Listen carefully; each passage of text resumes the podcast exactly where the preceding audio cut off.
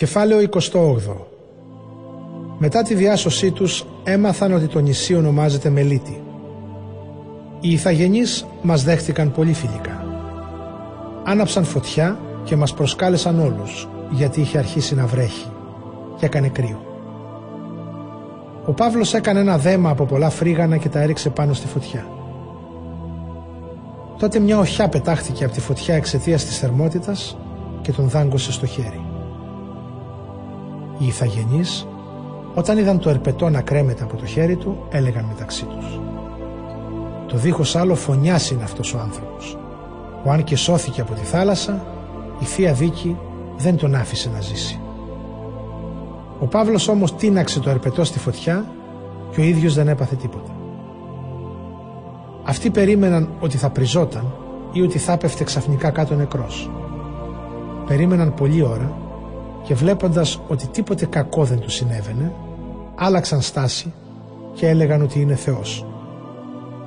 Κοντά σε εκείνον τον τόπο ήταν τα κτήματα του πρώτου του νησιού που λεγόταν Πόπλιος.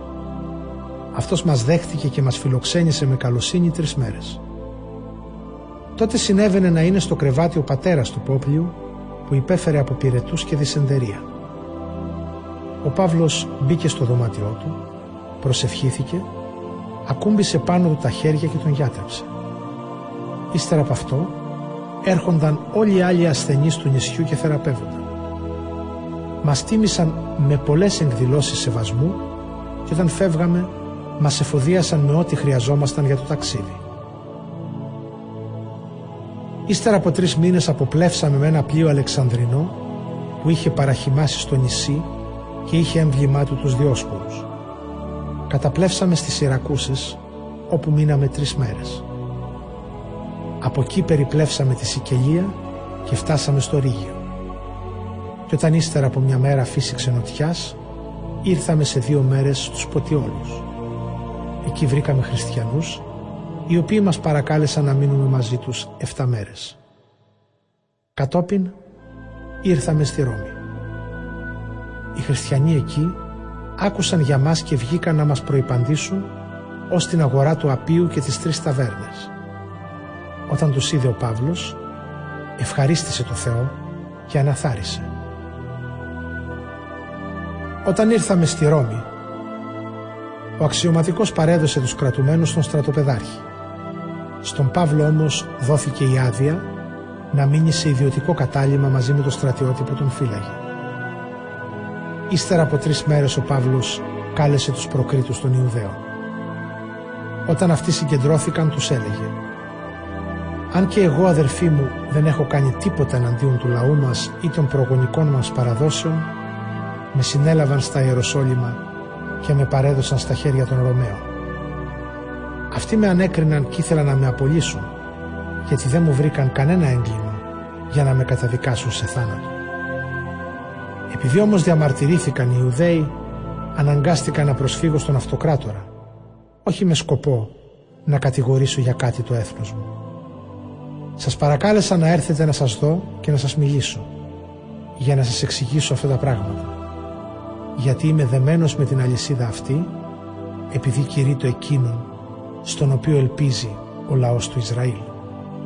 Αυτοί του απάντησαν «Εμείς ούτε γράμματα πήραμε για σένα από την Ιουδαία ούτε κανένας αδερφός ήρθε να μας ανακοινώσει επίσημα ή ανεπίσημα κάτι κακό για σένα. Θεωρούμε όμως σωστό να ακούσουμε τις απόψεις σου γιατί μας είναι γνωστό ότι για την αίρεση αυτή στην οποία ανήκεις παντού προβάλλονται αντιρρήσεις. Του όρισαν μία μέρα και ήρθαν στο κατάλημά του περισσότεροι αυτή τη φορά. Σε αυτούς, από το πρωί ως το βράδυ, ο Παύλος εξηγούσε το κήρυγμά του, διαβεβαιώνοντάς τους για τη Βασιλεία του Θεού και προσπαθούσε να τους πείσει για τον Ιησού με λόγια από τον νόμο του Μωυσή και από τα βιβλία των προφητών. Άλλοι πίστευαν σε αυτά που έλεγε και άλλοι δεν ήθελαν να τον πιστέψουν.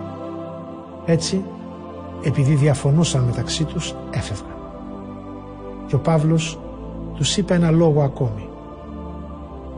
Καλά είπε το Άγιο Πνεύμα στους προγόνους μας μέσω του προφήτη Ισαΐα ότι «Πήγαινε στο λαό αυτόν και πες του, θα ακούσετε με τα αυτιά σας, μα δεν θα καταλάβετε.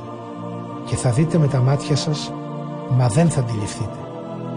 Γιατί έγινε ανέστητη η καρδιά του λαού αυτού και με τα αυτιά βαριάκουσαν και έκλεισαν τα βλεφαρά τους, μην τυχόν δούνε με τα μάτια και ακούσουν με τα αυτιά και καταλάβουν με την καρδιά και επιστρέψουν σε μένα και τους γιατρέψουν.